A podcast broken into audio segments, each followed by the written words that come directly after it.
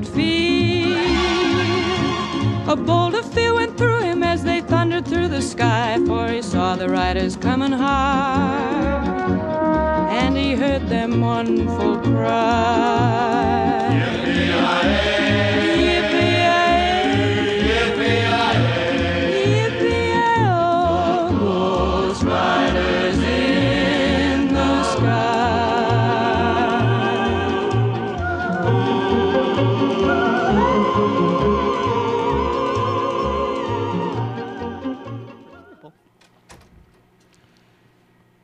Good afternoon. You're listening to Living Writers. I'm T. Hetzel, and today in the studio, I'm pleased as punch to have Eileen Pollack um, in the writer's chair with me. And Welcome. pleased to be here.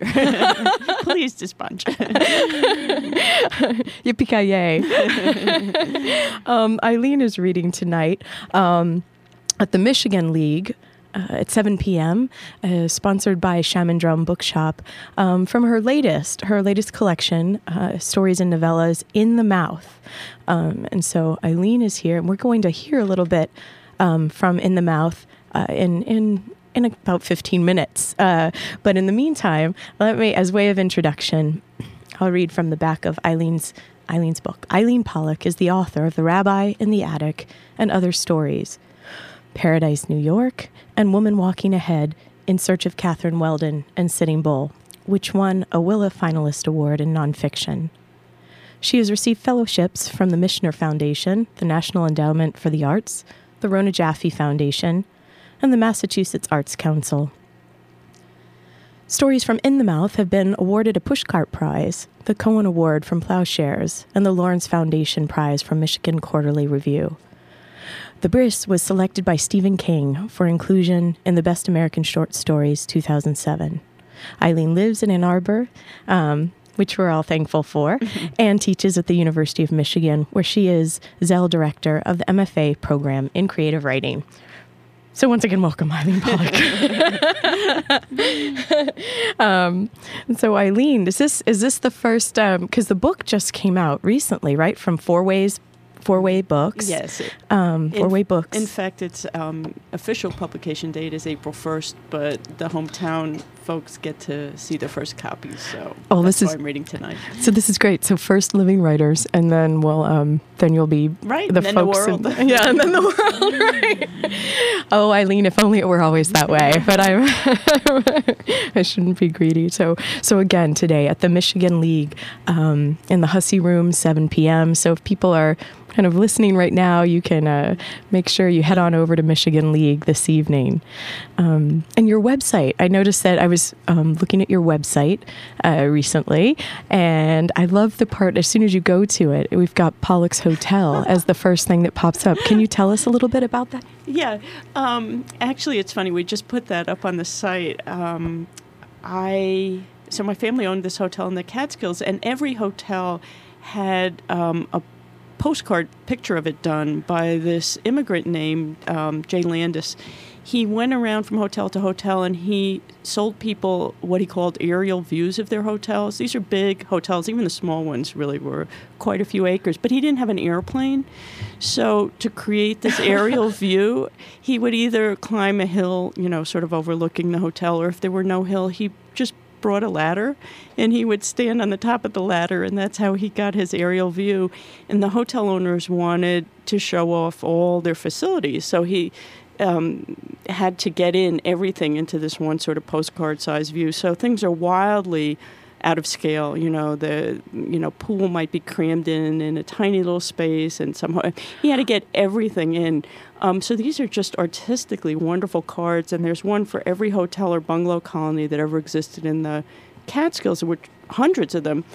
And apparently they're collector's items now. We have hundreds of them in my aunt's attic from you know when our hotel closed. And what was really wonderful is recently um, there's an institute now. There's an institute for everything for Catskills hotels, and um, they found this guy's son, and he you know he knew that this had been his father's job, but he had no idea that his father's cards had become these collector's items. Really? really. So th- when I found that out, um, I just thought, well, what a treasure trove, and um, actually a former student of mine, Fritz Swanson, who runs this website and is uh, just great at he, he said that's the splash page. What did I have for the splash page? Right, To right. make people feel at home. And I said, well, sure, welcome to Pollack's Hotel. And I gave him the card and he scanned it up there. Oh yeah, it's a great idea. It, it is. I love that postcard. So, are you? Do you also have some of these, the other um, postcards up at your house? Like, do you have since they? Right. Well, or just, are they all still in the attic? Well, um, I raided my aunt's attic a while back, um, and so I have all sorts of memorabilia from the hotel. Um, they're just wonderful items. There's also a f- photographic. Um, so the Landis card is sort of a watercolor, and then we have photographic uh, postcards. But they were all done with these um, fisheye lenses because the rooms were tiny, and they wanted to. The owners wanted to make them big, so they have whatever those the convex or concave lenses, and they just look very unsettling. These Kinda trippy. right? right, very trippy postcards. And the little giveaways, there used to be um, sort of uh, guest nights where there were talent shows and dance contests. And if you won, you'd get a little sewing kit or a um, mirror with people's birthstones on the back, and everything said Pollack's Hotel on it. So we have all these like little combs and things. And we have this wonderful, uh, there's this wonderful brochure that they'd send out. The hotel was only open in the summer. They didn't want people to forget over the winter or then sign on with a different hotel. So they'd barrage people with these brochures saying, don't forget to make your reservations. And one of them has a little poem that apparently my father wrote. Um, it says something like, be Republican or Democrat for um, oh God, I forget who was running against Ike for Eisen somehow or Ike Stevenson or Ike. Um, a stay at Pollack's will be a delight. you know, a vote for Pollack's will be a delight, which we like to kid is clearly where I got my writing talent. Everything has its genesis. right. well, that sounds wonderful. So I, I haven't been able to read that collection yet, but but Paradise New York, um, Right. that would be the, the, where you tell these stories. And, I ha- did read an interview um, that you gave about that book, where you said, "Well, it's not like it's." You know, it's na- it's my grandmother is not Nana. You know, nothing's right. Except I, I once said that at a reading, and my father, uh, may he rest in peace, was was there, and, and he stood up from the audience. He said, "Nah, she was worse in real life." so I, I guess I guess it's okay to say that um, you know it was an exaggeration, but. Um, Basically, that's who she was, but she didn't do some of the things in the book. right, right. Yeah, and and in this collection, um, there's still hints of the Catskills. You know, you find out that people worked there in their prime, but this sort of follows a lot of those people to Boca Raton, to which they all retired. So really, is that sort of Yeah, oh, the is that whole, sort of a uh, truism? yeah, the Catskills just moved en masse down to Boca Raton, Florida, actually, um, and a good part of Long Island and New Jersey. You know, reached a certain age and just moved to Boca. So, yeah. So now, do you think that because uh, the last, the novella in in in in the mouth, um, beached in Boca, is obviously taking place there. Right. Do you think this will be? Um, are are you are you writing stories right now that are also uh, hinging on Florida as a backdrop to some things, or, Well, or the communities that you're building? These these were mostly the Boca stories. So there's another one in here, The Bris, that also takes place there. So the two novellas uh, take place in in um, Boca Raton, and it the title in the mouth is sort of a play on that because Boca Raton really means mouth of the rat. Yes, and the dentistry. And the dentistry. So that's I owe a good friend, my friend Marcy Hirschman, said I was trying to think of what to call the book as a whole, and she said, "In the mouth." and, and where stories come from, right? That's the- well, there's also there's one story called Milk about a woman, uh, two women nursing their children or trying to nurse their children, and there's that, you know, the. Uh, there are a lot of parents and children in this book, and so Yes. it's sort of that imagery too. You know, the child nursing and the mother trying to f- fill the child's milk uh, mouth with milk. So yes, yeah. it, it's funny because I didn't even recognize, I think, what a gold mine I had in, in Boca Raton until um, two other people discovered it first. I know, you know, sometimes when you have to go visit a place in real life, all you're thinking about is let me please get through these four days without losing it. and you're not thinking about the literary possibilities and, and usually the places you visit your family. I could see some of Wendy, the, your character Wendy's frustrations that Right. may have had, you know, some real life implication. Right. But what was funny was um, I the first book I read that was set in the retirement communities of Southern Florida was Philip Roth's nonfiction book Patrimony, in which he does this very loving uh, portrait of his father in his father's last years as he's sort of taking care of his father through a brain tumor, and it takes place in one of these retirement communities, and he makes he's so generous and. Um, you know, there there are a lot of easy swipes, you know, and, and sarcasm that he could have, you know, especially being Philip Roth, that he could have leveled at this community. And instead, he's, he really tries to figure out who these people are and why they live this way. And I was so touched by that portrait. And I thought, oh, yeah, you just take what you know about the community, but you add your love and compassion, and, and this is what you hope to get. And then the second inspiration was watching Seinfeld, because Jerry Seinfeld's parents in the show live in Boca, and they live in Boca Vista Pod 3, you know, phase 3. you know, I like to say they live next door, they lived next door to my parents. but the first episode of Seinfeld that I saw that was set in Boca, it opens with a scene in the kitchen, in the parents' kitchen, and the father is trying to take these cookies out and eat them, and they're Chips Ahoy, chocolate chip cookies, and the mother, Jerry's mother, is yelling at him that he can't eat it. It's got too much fat in it, and you really could have. I just, I, I, uh, I really laughed myself sick, and you could have really just put a video camera in my parents. I mean, that in that fight over the Chips Ahoy, you know, it was like just let the poor man eat a chocolate chip cookie. He doesn't have that much longer on the planet, you know. but you can. It has Morty. It has fat in it. And I thought, well, I'm not letting Jerry Seinfeld take all this material, you know. And and so I did my version of Beached in Boca. So how and it since and since those stories are there are like the continuing characters too Right. that we see with when Milt moves down after Greta dies. Um, so how did you decide? Because that's a big part of the the real estate in the book is is taken up with this Right. family story um, in some way. And we meet the daughter much more in Beached in Boca, Mm-hmm. of course, but she does make a cameo. So we did we get to yeah Right. nicely done there. So how do you decide that there isn't something that you want to expand in that world, Eileen, rather than than taking it and, and, and adding it to a collection of other stories? Like, what, how do you make that decision? Because you've got so many pages of the stories that are sort of, you know, so there, there would be an option of a linked collection where every story, uh, right, had, Right. uh, had similar the tra- characters. Well, you know, you write what you move to write at the time, and then if you haven't said it all about a certain place or a certain character or a certain thematic question, you come back to it. And almost naturally, you find that at certain times in your life, you're preoccupied with certain questions, certain people, and uh, certain places. And so a lot of these um, were more or less about my father and my attempt to understand that whole generation of, of men who um, you know, grew up during the Depression, fought in World War II, bought a house, had a profession, and just spent their whole lives working and taking care of their families. And, and those values seemed so different from mine. and so that generational dynamic really um, plays How out so? in most of the stories. How so? Um, when you say that those are values are so different than yours, like, are- um, would you say those values are more representative by the represented by the character Wendy, or how would you? Well, you know, the the father who, or that whole group of men who seem to live for other people and take so much pleasure in their families and not, you know, run off with other women or, you know, um, say in midlife, well, I don't like this job anymore. Screw it. I'm going to go, you know, live on an island in Tahiti. And as opposed to my generation, which every five minutes says, you know, am I happy? Am I happy enough?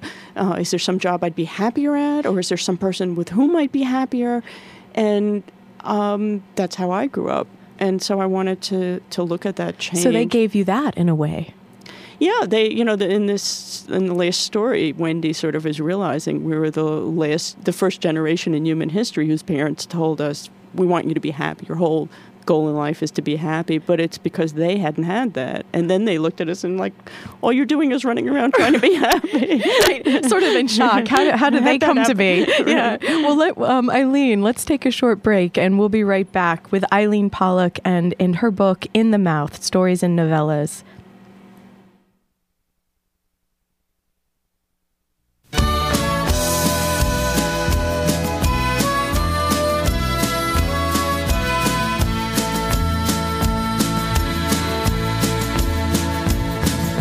There ever enough space between us to keep us both honest and true? Why is it so hard just to sit in the yard and stare at the sky so blue? I got a new way of walking and a new way of talking, honey, when I'm around you. But it gives me the blues when I got some good news and you're not there to bring it to. Life is a blessing, it's a delicatessen of all the little favors you do. All wrapped up together, no matter the weather, baby, you always come through. It's a measure of treasure that gives me the pleasure of loving you the way I do. And you know I would gladly say I need your love badly and bring these little things to you. Cause you got gold, gold inside of you. You got gold, gold inside of you. Well, I got some gold inside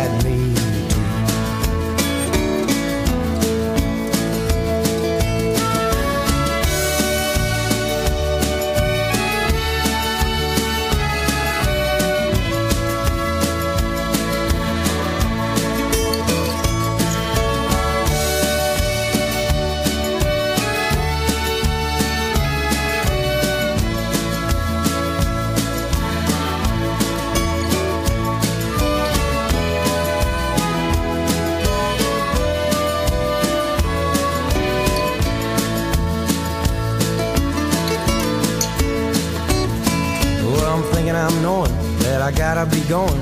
You know I hate to say so long. It gives me an ocean of mixed up emotion. I'll have to work it out in a song.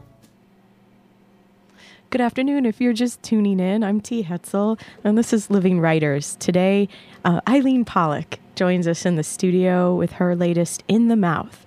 Um, well, we were just talking about Eileen's novella that comes uh, at the end uh, of of In the Mouth, Beached in Boca, and Eileen's going to be reading a, a few sections of that this evening at her reading. So, so we're gonna um, gonna keep you guys in suspense about that. and so, um, Eileen is going to actually read from the beginning of the how the book starts, also featuring we were laughing, featuring a dentist, um, as Eileen's exploring. Because your father, My father was a Would you- dentist. yeah. right. I should say that even though um, my grandparents owned this hotel in the Borscht Belt, my father grew up there and he helped them run it, but he hated it. I mean, he had he's you know spent his childhood and young adulthood running around trying to please the guests and seeing what it did to his parents and like the head waiter of the children's room or something. Right. That comes in there. so um, he he probably had every job at the hotel at some point. Um, he scrounged up money from an uncle of his to go to NYU and um, get a dental degree. Um, I shouldn't say too much about where that money came from because it was Why not? ill-gotten gains. That's oh, in my on, next novel. Come on. Oh, come on, a teaser then, or a little but, more. but then, um, you know, the other great break in his life was World War II, which, you know, for a lot of men and women, that was how they got away from home. So they sent him to India. He was a dentist in India for a number of years, um, which was the great adventure of his life. And came back and never went anywhere else um, Until he went to Florida. until he went to Florida. so he was um, a dentist in our town, and then we had the hotel would be open during the summers, and we'd all spend the summer up there. But he preferred being in people's mouths than being in the pool. and how did you how did you feel about going up there those summers? Then that oh must well, have been. I loved it. I mean, it was you know it was only a mile away from our house, and so we'd go up early in the morning and spend the whole day there, and often I'd sleep over, um, and it was like having your own, you know. Queendom, uh, princessdom, where it was your family hotel, and there was a pool and a day camp, and you just could run around and be completely free, and everybody kind of had to do what you wanted, except the older kids who beat you up. You know, I mean, it was it was how I spent you know my summers. Uh, it was really wonderful. Um, anyway, but then th- there's this whole aspect of my life my father being a dentist. And when I was 13, I'd go in on Saturdays and, and be his assistant. and nobody thought that was odd to have a little 13 year old girl kind of putting the bib around your neck and take, I'd take the x rays. I know how to develop x rays. I'd answer the phone and, and fill out the insurance forms and things. So I, I was it a way to be close to your father, Oh, or was that? it- no, definitely. Because, you know, again, that, that whole generation of men, you know, believed their duty was earning the money and it was the wife's uh, duty to raise the children. And so it's not as if I never saw him, but, you know, he, he wasn't, he didn't see himself as the active parent, you know, when I was growing up. So that was the way, and the occasional golf game. So that's in here too, golf and tennis, and and helping him uh, take dental X-rays. Um, and so the, this first story, the safe, comes from that, and some of the family stories. This this passage I'm going to read is something that actually happened, and then the image of the safe, which. Um, my father's office was in what used to be an undertaker's building. Uh, it was a funeral home, which I thought was pretty spooky, and it looked spooky. And there were all these strange window seats and things uh, right out of arsenic and old lace. And my brother and sister would tell me there were still bodies in there that hadn't been buried. That's a great movie, by the way. right. and, and then once when um, I never went down in the basement in all the years my father had that building, but when he was selling the building and moving to Florida, he said that one of the things that was down there was this safe.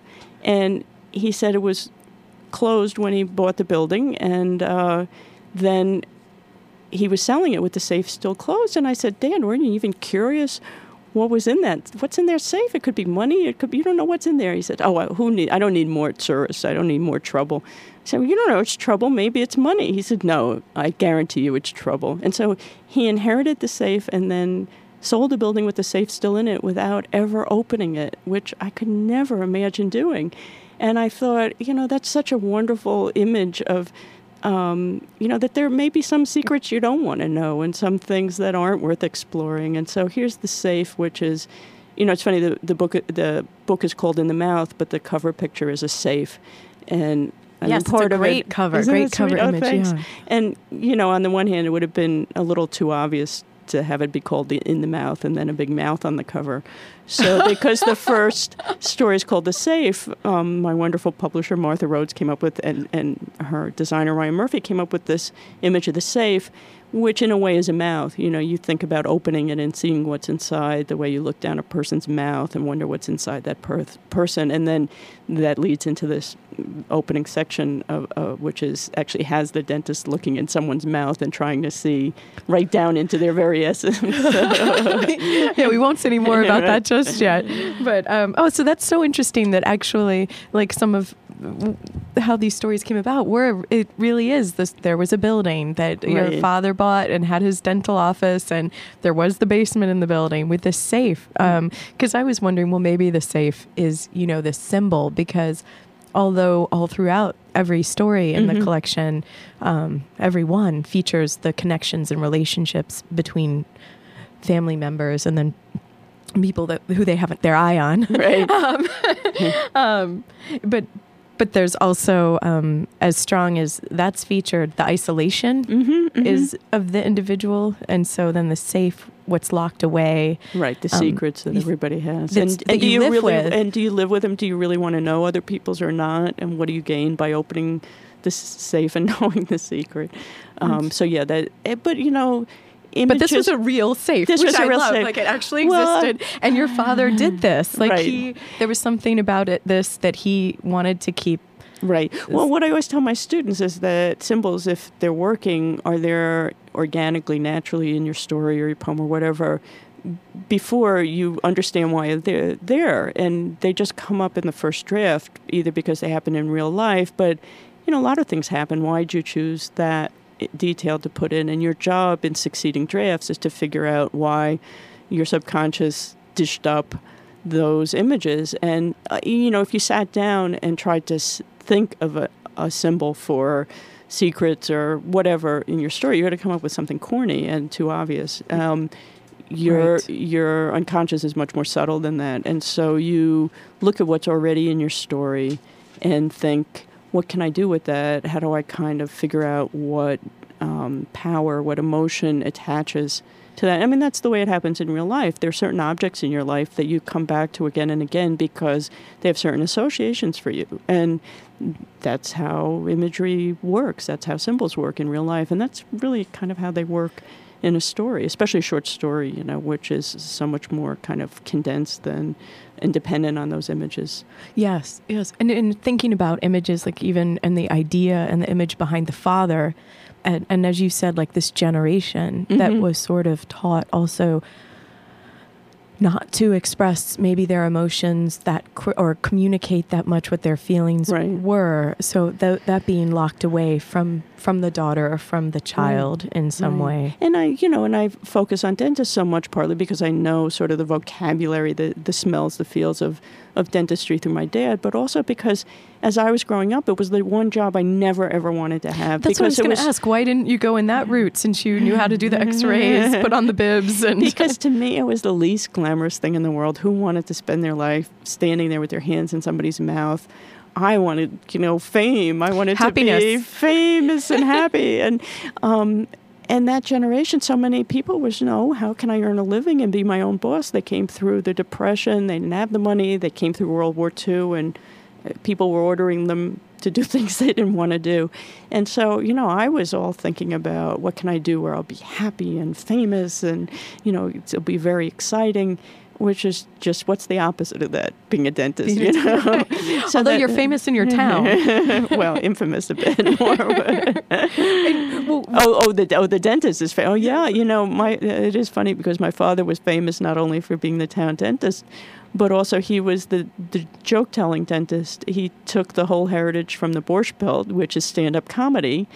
And it, it's, it's, it's almost like a terrible cliche, but he you know, you get you in the chair, stuff gotten in your mouth, and depending on who you were, tell either a really dirty joke or a very clean one or whatever, you know. And um, he had a repertoire. He had an amazing repertoire. Once in, in Boca, there was supposed to be a stand up comic or two, and the, the guy was late. And for an hour, my father got his wish. He stood up and he entertained for an hour with just the jokes in his head. Were but, you there for that? No, my mother. I mean, it was. The, it was just like the whole height of his life was yeah. that he got to do that, and she still, you know, talks about that as being, you know. Oh, that sounds amazing. well, you know what? Um, I think what we're going to do is, Eileen, we'll just uh, we're we're gonna well, let's read in in the next fifteen okay. minutes. So, um, because I've been just chatting your ear, ear off here. But going back to the, the image of the father that you're using throughout mm-hmm. this book. So this is what you're what your subconscious is considering, sort of, and that's why you're writing about it from what right. you said.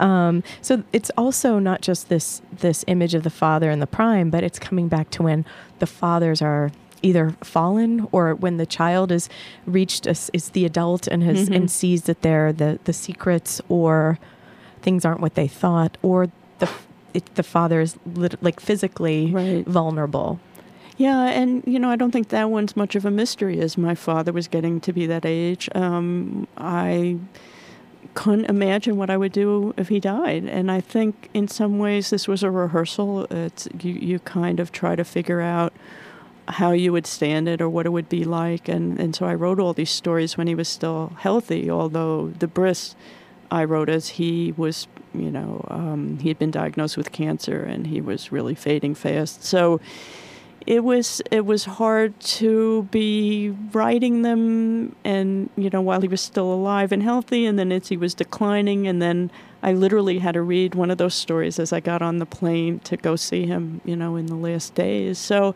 it was um, it was clearly my way of of working through it all as it, before it happened as it was happening happening and, and just after it happened. Um, I can't say it helps that much. You still have to face what you face. But um, you know, I know I know that's what I was doing. But that is, yeah, that sounds like the writer's way, right? But I think I was also trying to say to him, uh, "You're important enough." That I want to understand you and write about you, and I think that made him very happy. So he had was he able to hear some of the stories? I, uh, I gave them all to him to read, which is really odd. But um, and and one of them when he read Milton Moose, which is about a dentist's last day, he said, I was wrong to tell you not to be a writer, you know, and, and I really was.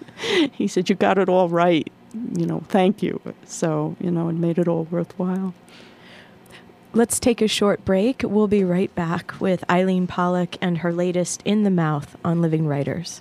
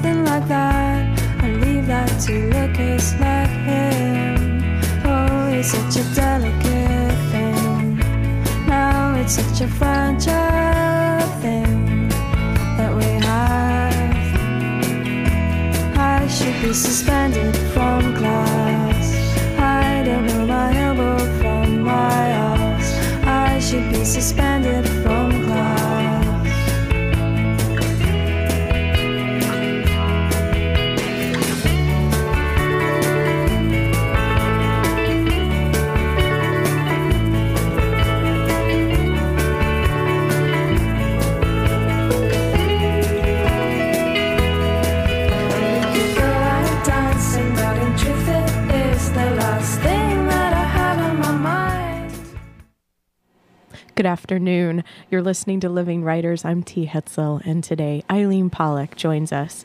And so that without further ado, let's get to uh, some of the story, the safe, Eileen, okay. if you don't mind. Sure. The first story in the collection. Right, and this is the very first uh, scene.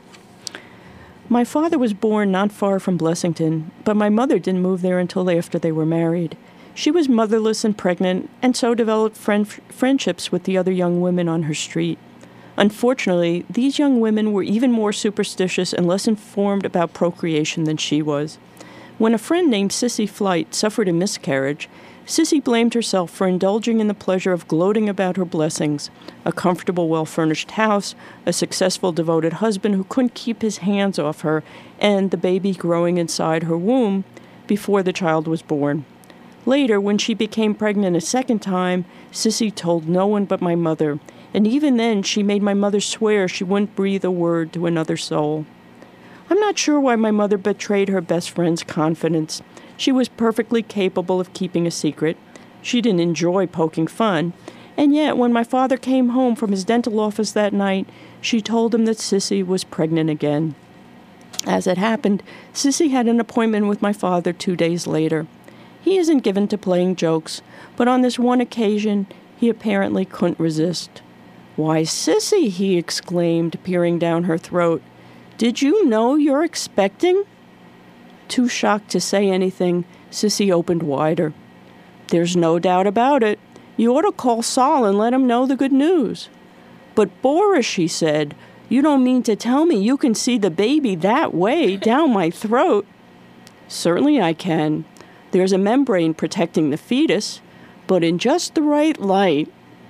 He meant to end the joke there and wished Sissy all the best, but she begged him to look down her throat a second time and tell her if the child was healthy or not.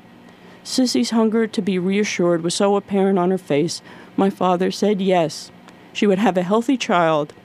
A boy, he suspected, although at that stage the genitals were so tiny it was risky for him to guess. When both prophecies came true, Sissy called my father to thank him for sparing her those five dreadful months of anxiety, and he never did bring himself to confess the trick. And as my father would say, true story. really? Actually, yeah, he did that um, to a patient. So that was one of the stories I grew up with, and I, I just always wanted to use it. So that was that's that was a, the beginning of that story. That's a good one. How did how did you decide to choose this as the the, the first, like the the flag of the collection? How it's planted there yeah, at the beginning. You know, you know, it's funny how you have to arrange stories in a collection because um, in this one there are the dentist stories and then the non dentist stories. So we decided to intersperse them. and And when you say we, who who do you mean with that? Is it Martha Rhodes? Yeah. a little shout out to Martha again. Yeah, a little shout out to Martha again. Um, I drove everybody crazy. I just kept um, shuffling them around and saying, this way, no, this way, no, this way. Um, you want to have uh, variety in length and in tone, so you don't want to have three stories that are downers in a row. Um, yeah, so there are, there are just sort of themes, characters, and I wanted to introduce Milt, who's um, one of the dentists early in the collection, because then there's the long novella that I knew would be the anchor at the end of the collection with him again. And so I wanted it to be like, okay, here's this guy.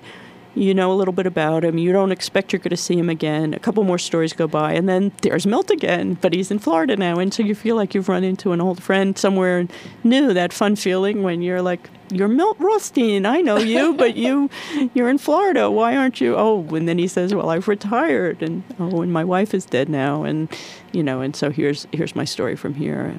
So you're trying to get effects like that. And, and and you know, and actually, with that setting, you actually from the first story, Milton Moose, you you do know that Greta um, Is sick. is sick. Yeah. Yeah, and I didn't want it to be about her actually dying, so it's it's like you know it, and then by the end of the book she's gone, and you can fill in the blanks. I mean, I don't think, and there's some references to it, sort of looking back. Do you ever find um, these characters from this collection are coming back to you, so that they're things that you will you are going to write about again? It's so much. It was so much fun. The um, the novel I was referring to that uh, takes it's a Catskills novel that ends up in Las Vegas, and it's sort of about organized crime, my family's connection to Murder Incorporated, um, and and so there are these dead bodies. Everyone's just perking up right now.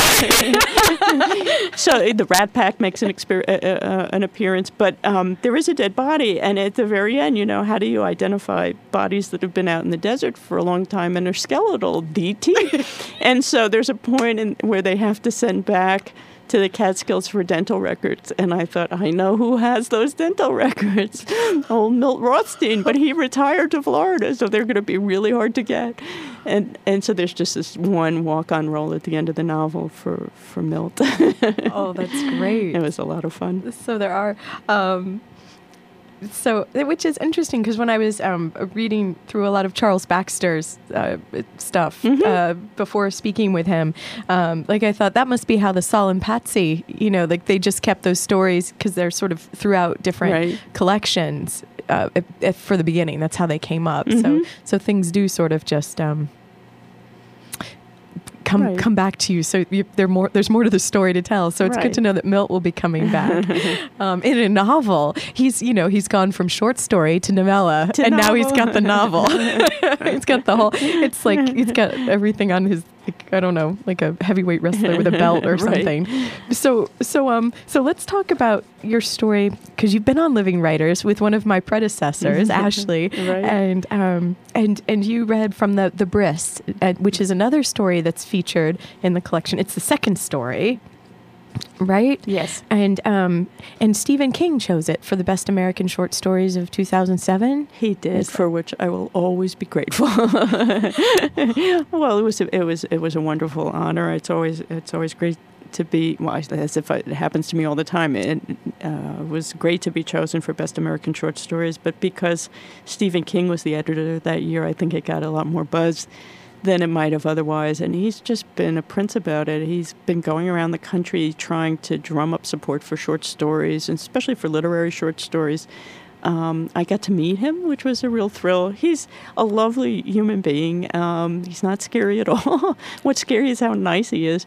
Um, and I got to I got to say my one little joke to him. Um, the story that Bris is about a grown man who needs to be circumcised. So I said, "Oh well, you know, Stephen, the joke I'm telling everybody is that you chose the Bris because it struck you. You know, the whole idea of a grown man being circumcised struck you as a horror story."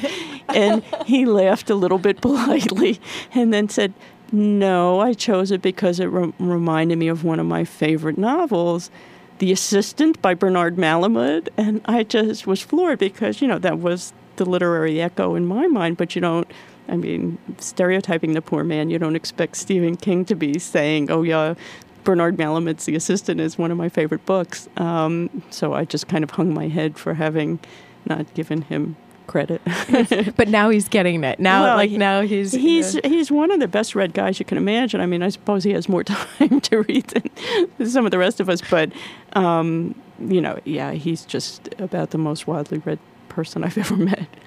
It is so interesting that you say because he was the the um, the editor, uh, the guest editor for, Right. for that the 2007 series. It would I, I'd say a, a new readership for the series would be automatically give it a chance, right know, and he was he was amazing first of all he read far far more stories than they expected him to read usually what happens is the assistant i mean the editor of the series heidi, heidi Pitlor, reads all these magazines and stories and culls say a hundred and gives them to the person and he went out and just found hundreds and hundreds more um, from unlikely sources. So he was looking in science fiction magazines and places that uh, Best American doesn't usually like. Uh, doesn't usually look. good writing is everywhere. That's what he said, and um, I really admired him for that.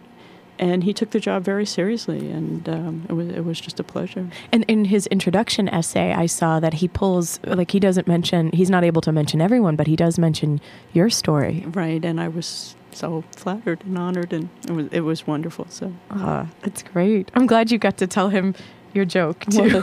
It's also we gave um, there were a couple of events for the book, and uh, one of them was a panel discussion with uh, Stephen King and some of the other writers in the collection, and I was there, but I wasn't on the panel. Where And was the panel? It was in uh, Boston and Cambridge, Massachusetts, and afterward there was a signing, um, and uh, the publisher wanted all of us who had had stories in the collection to sit there and sign our story. So Stephen King was at the head of the table, and then the rest of us. And you know, I've signed books before, but there were a thousand people in the audience who had showed up for this reading, this panel discussion on the literary short story, and they were For all a panel. I even. know, and they were all Stephen King fans, and I and they all you got a free copy of the book with your fifteen dollar ticket, um, and every single one of them signed got in line for King to sign his or her book. And so the rest of us all signed too. So I said, it, it really was for once in my, I mean, everybody should have the chance once in their life to sign their name a thousand times. It was just a trip. It was really, really amazing. And each person, you'd hear conversations, and people would be holding their copy of the book, waiting for the signatures, and say, "Oh, I can't wait to read all these stories. And if I like one of these, I'm going to go out and buy a collection by that person." And you know, the writers, we were all sitting there going, "Yay! Yay! Hallelujah. Hallelujah!" so yeah, I'm a huge Stephen King fan.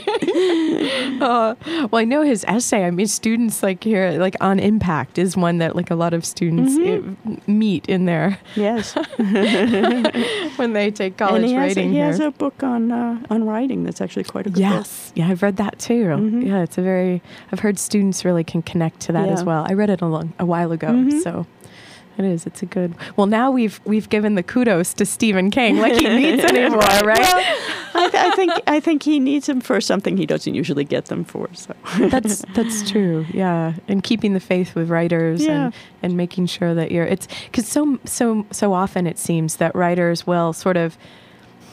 They want things to become, which is crazy to me. Like they want to be categorized, or they're they're they're fine with. Um, I mean, feeling that, that there's genre fiction and fine with looking Right. down on it instead of, you know, whether it's mysteries or science Right. fiction. And I just think that is crazy. I mean, Yeah. there is good writing everywhere. and he's one of the people who's helping to break down a lot of those barriers. You know, Michael Chabon and and uh, people like that. I think I think it's all all to the good. Yes, can't. Yes, we need more more ambassadors like that. Um, well, let's take a short break, and we'll be right back. Uh, you're listening to Living Writers. I'm T. Hetzel, and today Eileen Pollack on WCBN FM Ann Arbor.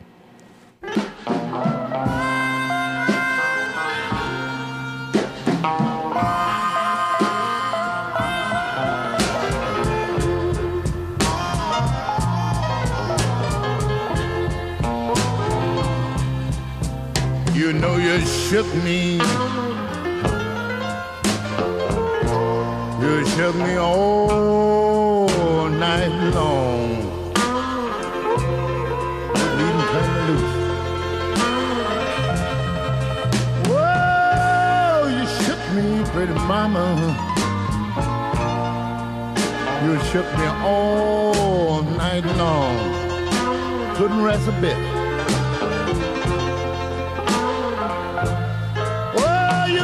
Just kept on shaking me, baby. Oh, you done messed up my happy home.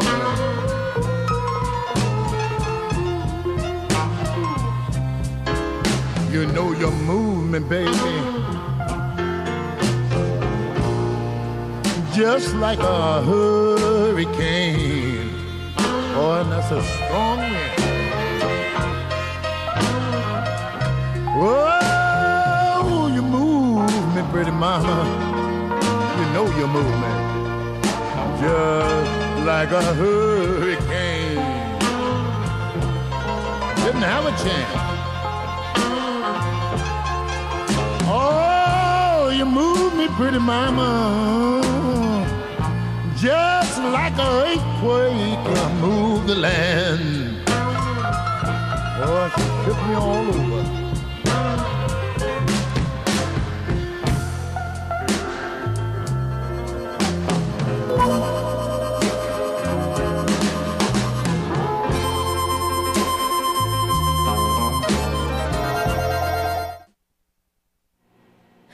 Welcome back. You're listening to Living Writers, uh, and Eileen Pollack joins me today in the studio, and also uh, joins uh, intrepid engineer Jesse Johnston. Thanks, Jesse, as always, for engineering so brilliantly. Um, all right. Well, we're back here, back in the saddle, uh, winding down. Um, remember tonight, if you're listening here in Ann Arbor, you have a chance to catch Eileen Pollock read live, and you'll also be signing copies I of In the will. Mouth. Okay, so you'll be there. Okay, I'll be and that'll be Michigan League, 7 p.m. in the Hussey Room, right. which is always a funny room to say. It's like a good sound quality there. Um, well, one of Eileen's other hats we should perhaps at least touch on is that you are at the helm of the creative writing program here. I mentioned it in the, the introduction. Um, so yeah, you've and you've had so many um, exciting jobs because you've also been a reporter. You've written creative nonfiction, um, and so I don't know what what how does this job rate with all these other jobs that you've had, Eileen? Tell it to us straight. Well, it's a lot better than waitressing or temping. but I don't At least for the feet. for, for the feet, for the back, for the bank account, for the self esteem. Um, not particularly for the writing time, but Well, um, it keep, keeps you busy being at the helm. Keeps you busy. Um, I like to say that my books are and stories and poems are being written by 48 other hands, um, other pairs of hands. so it, it's sort of you become Santa instead of one of the elves. right here on Living Writers. but um, but you know, it's a it's it's. I only have two more years of it after this. Not that I'm crossing the It's not on your calendar, it, right? Yeah. But um, it's it's completely different. I mean, it's funny how in mo- uh, in a lot of professions. Uh, people train to be anything but an administrator. So I know, you know, there are scientists who only want to do, you know, lab work and, you know, get their hands dirty and mix things in beakers, and then they end up running in their lab and have, you know, a million dollar budget to run and uh, people to manage, and those are not their skills, but that's what they end up doing. And writers, you know, you become a writer because you want to sit by yourself in a little room with no no other people. Your and- imagination, right. right? Just and and not have to deal with spreadsheets or tell people what to do or attend meetings or take the responsibility for anything, and then you find that that's what you're doing. so, um, it but you're kind of also very irony. good at it, though. You do have like these these skills. Well, I I hope so, but they're not the ones that come naturally. And it's funny because my sister and I are getting closer and closer. And one reason is um, she's an MBA. Uh, she's one of the first women who graduated from Wharton, and. I call her up and say, I have a management question. and she says, see, see what I do is worth, you know, and I, I she's actually been really helpful. These very basic sort of um, how you how you run a meeting sort of things that she's been I helping bel- me with how you make decisions, how you she keeps teaching me how to read spreadsheets over and over. so Uh, well, that's good. That's and so, and you went to you studied science in Yale. yeah. Didn't so, you? And you were one of like the the trailblazers there as well, right? Well, because you mentioned Wharton with your yeah, sister. I'm I'm not sure how much of a blaze I made, but but Ah, I was on. the first on the trail. Um, there weren't. Uh, I was the first woman to major in physics there, although somebody who was a year ahead switched her major at the last minute and got the first physics degree. Um, but you know, in in most of our classes, um, there was you know I was the only woman, or uh, maybe there's one other woman, and and so yeah, it was it was kind of. Uh, a trailblazing experience. and I like to say I'm I'm good with numbers until you put dollar signs in front of them. You know, I mean I, I took many, many math courses, but A, that was a long time ago and B it was all abstractions and and I wasn't always terrified that I'd say I had money for something and then find out I didn't, the program didn't, and I'd have to make it up out of my own pocket, or oh, I'd, you know, figure figure that I hadn't, you know, filled out the right forms, and I was going to be accused of embezzling something or whatever. Oh no! Oh, no. okay, now let's get back to more pleasant topics, like, like this idea of happiness, right? Oh, That yeah. you mentioned earlier. With um, so and so you became at some point after this, you you were like you didn't go into physics necessarily. You went in, you were a reporter for a while, Right. And so that what?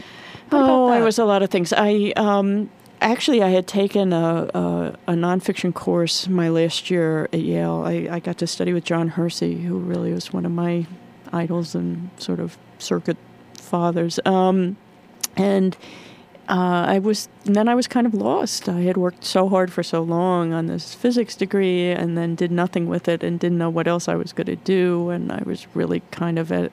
I was washing pots and pans in a deli in a suburb of Chicago. That and to call it a deli is to glorify it, and to call it a suburb was to glorify it. I was living under in an apartment under a railroad track. It was it was really miserable.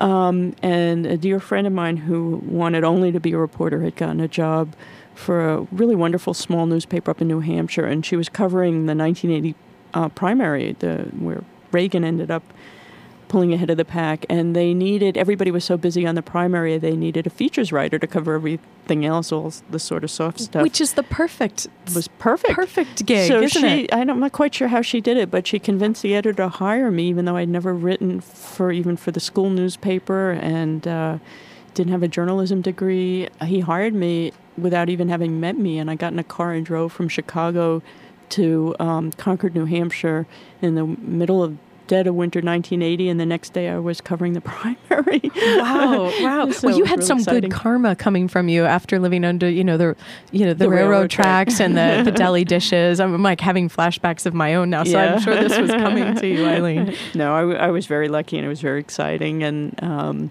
nerve wracking. But yeah, and then I um, decided I wanted to write fiction. So I'd quit the newspaper every so often and try to make it as either a fiction writer or a freelancer and run out of money and beg them to take me back. And then I finally got into Iowa and I, um, I moved to Iowa City and switched to fiction, although I kind of go back and forth to nonfiction. Yeah, you have a talent for essays, and Yeah. and, and and in fact, you've sort of been. Is it fair to say honing it here at the university with teaching the creative nonfiction course? Yeah, it's really been a lot of fun. Um, what I did was take Hersey's course. Uh, he really had an innovative way of teaching nonfiction um, based not on the subject. A lot of people divide their books up according to you know science writing or political writing, but that doesn't really help you figure out how to write it yourself. If I just told you write a nature essay, write something about nature, it doesn't help you figure out where do I start and where do Go I go into from the there. woods. Yeah, right. Find So- yourself a pond. so Hersey w- had broken um, sort of the genre down by form, by its structure, and really it was it's it's not a how-to, but it, it but it's much more useful for figuring out how you actually write an essay. And um, I took what he had and you know use that as the basis of my own course, and over the years sort of fine-tuned it and um, put together a course pack. Um, and he's no longer with us. Um, but I give him all the credit for, for what I've come up with, which is just building on what he had started with.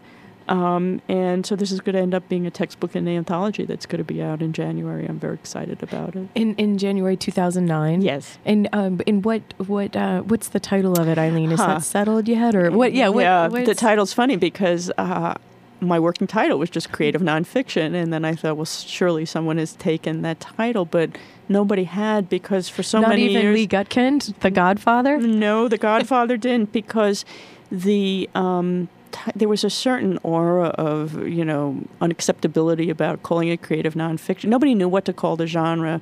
It started as the new journalism or literary nonfiction.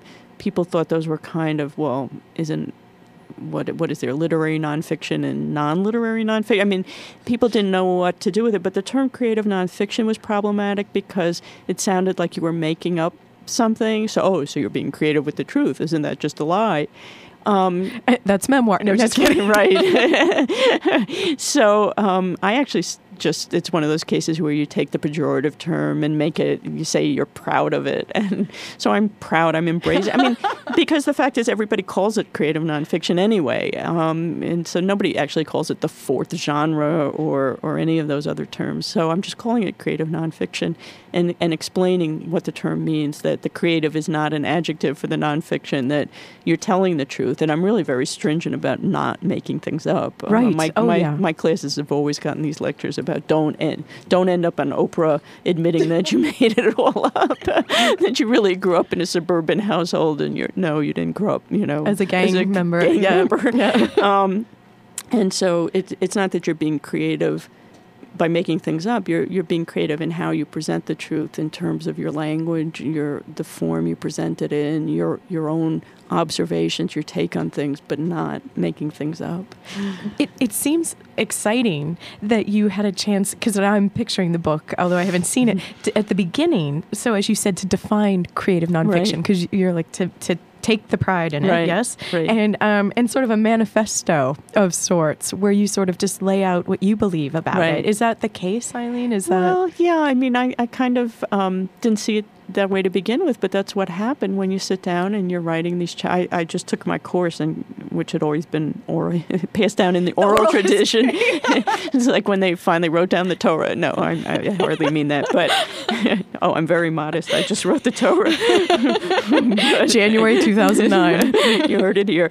Um, but yeah, you know, you find out, well, I can't just assume people know what this term means, so I'll define it. And then that definition, because it's in a book, starts to take on, oh no, people are going to disagree, so I'll have to reference this or that. And, and if you're in a university, of course, things become, you know, more programmatic. And so, yeah, I'm, I'm, I'm kind of putting myself out there. Here's creative nonfiction.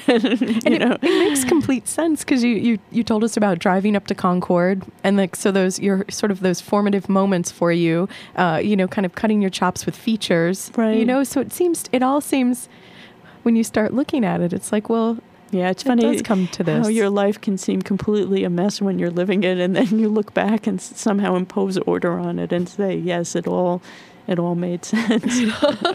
there's got to be like a Frank Sinatra song, Right, like or a Rat. Pack song, right? if only we could go out on that. Well, Eileen, thank you so much for being on the program today. Thanks for having me, T. I really enjoyed it. Well, well, um, well, everyone, if you're in Ann Arbor, you have a chance to hear Eileen Pollack reading from her stories and novellas in the Mouth tonight at the Michigan League uh, at 7 p.m. in the Hussey Room. And if not, you can, you know, you can definitely swing by Shaman Drum, pick up In the Mouth, or if you're streaming, uh, yeah, check out the book and read some of the stories uh, beached in Boca that we never l- let you quite hear a snippet of yet, but. Um, Thanks to those who are listening in Ann Arbor, those streaming. Thanks again to Eileen Pollack and engineer Jesse Johnston. You've been listening to Living Writers. I'm T. Hetzel. Until next time.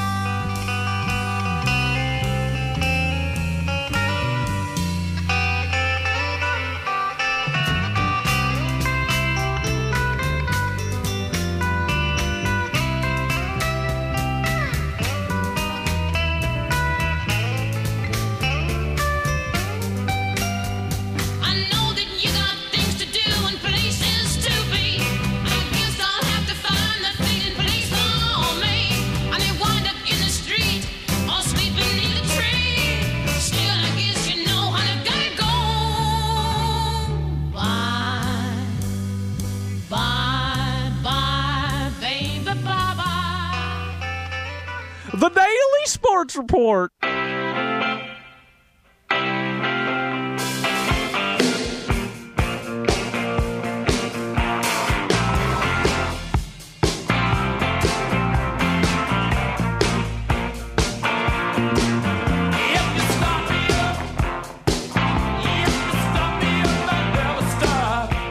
Now a chance in front of shot and score as Kolarik will get it on the doorstep off the stick of Nystrom, and the Wolverines take a 1-0 lead off the goal by Chad Kolarik. That may be the goal the Wolverines needed to get things jump-started here.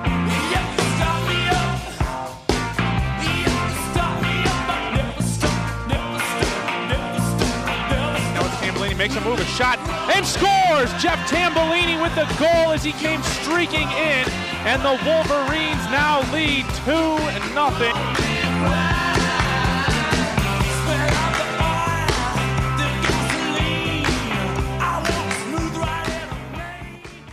Hi, everyone, and welcome to the Daily Sports Report here on this Wednesday, March the 19th. Rushi Vyas here in studio with Mike Tobin and Sheila Daniels. And Sheila is going to start us off with some Michigan news. First of all, welcome back, Sheila. She, I took a little leave of absence, but I ran here, so that's why I work at the sports department because I can run fast. Um, let's talk about a couple things besides, you know, Terrell Pryor, he who must not be named. Um, let's start It's with baseball. fine. Just just say it. All right, It's Terrell not Pryor. fine. I'm not happy with this.